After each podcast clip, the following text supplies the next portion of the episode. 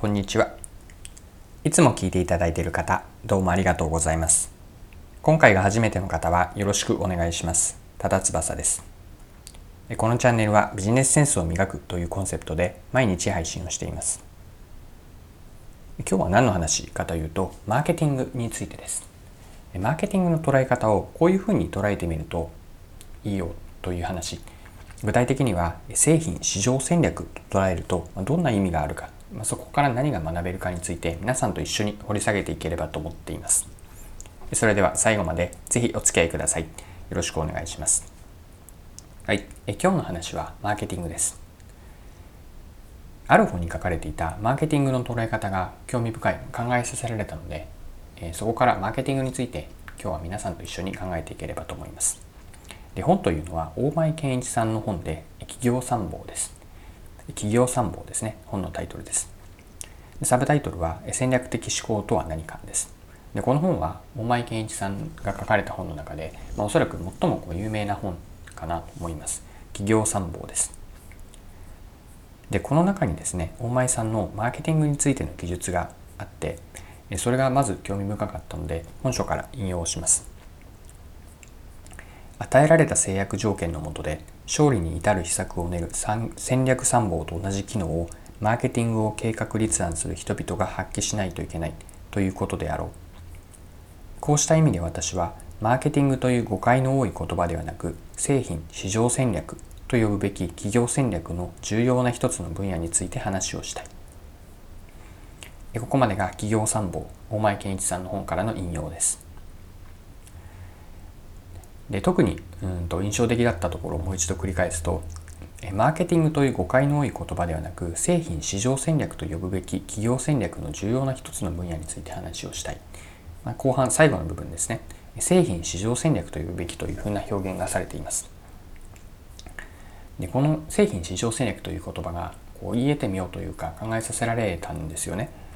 でマーケティングという言葉は確かに誤解の多いということ誤解の多い言葉と大前健一さんは書かれているんですけれどもマーケティングの捉え方はこう人や会社によって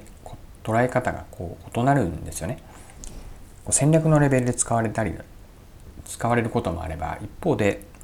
うん、広告宣伝を指していることあるいは、うん、市場調査こうリサーチを言っているということもあるのでかなりこうレイヤーもそうだし捉えているフォーカス対象の範囲も違うなというのが私の印象でもあります。でこれをですね日本語の製品市場戦略と表現するとそもそもじゃあマーケティングとは何をやるかというのが見えてくるヒントが出てくるなと思うんです。でちょっといきなりの質問なんですけれども皆さんは PMF という言葉をご存知でしょうか？PMF というのはプロダクトマーケットフィットの略なんですけれども PMF です聞いたことがあるでしょうか？でこのプロダクトマーケットフィット PMF というのは、まあ、プロダクトがマーケットにフィットするかどうか。つまりそのプロダクト製品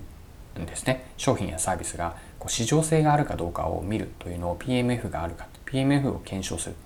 まあ、PMF という仮説を検証するというのを、まあ、P あの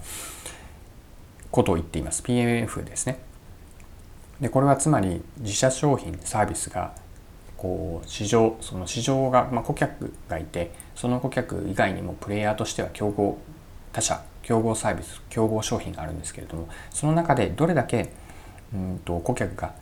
えっと、支持してくれるか自分たちの商品サービス、まあ、プロダクトを支持しているかどうかこれを見る、まあ、つまりお客さんのこうニーズとかインサイトを満たすことができるかというのを検証するこれが PMF プロダクトマーケットフィットなんですね。で今回大前さんの表現でマーケティングは製品市場戦略と捉える。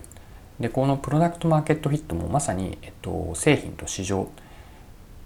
という2つがあってそれのフィットと書かれているのでまさに製品市場戦略というのは PMF を見る作るため、えっと、捉えていくための、まあ、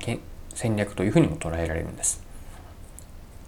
でこのようにマーケティングを、まあ、製品市場戦略当てはめれば単にこう製品を売るだけでもないししっかりと,、うんとまあ、開発段階から顧客志向市場志向で売れる商品プロダクトマーケットフィット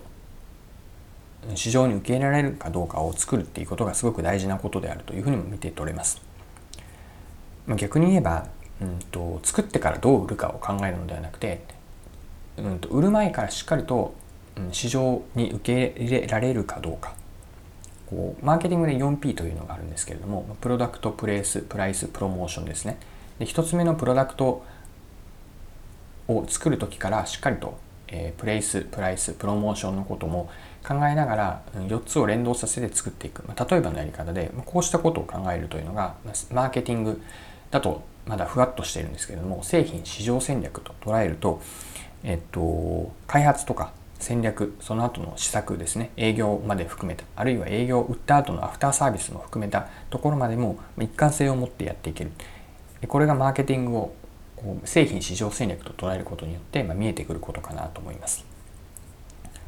なのであのマーケティングというあくまでこう市場がある、まあ、製品ありきでもそうだし市場があってこそ。でこの製品市場戦略というのはプロダクトアウトとマーケットインの両方の考え方。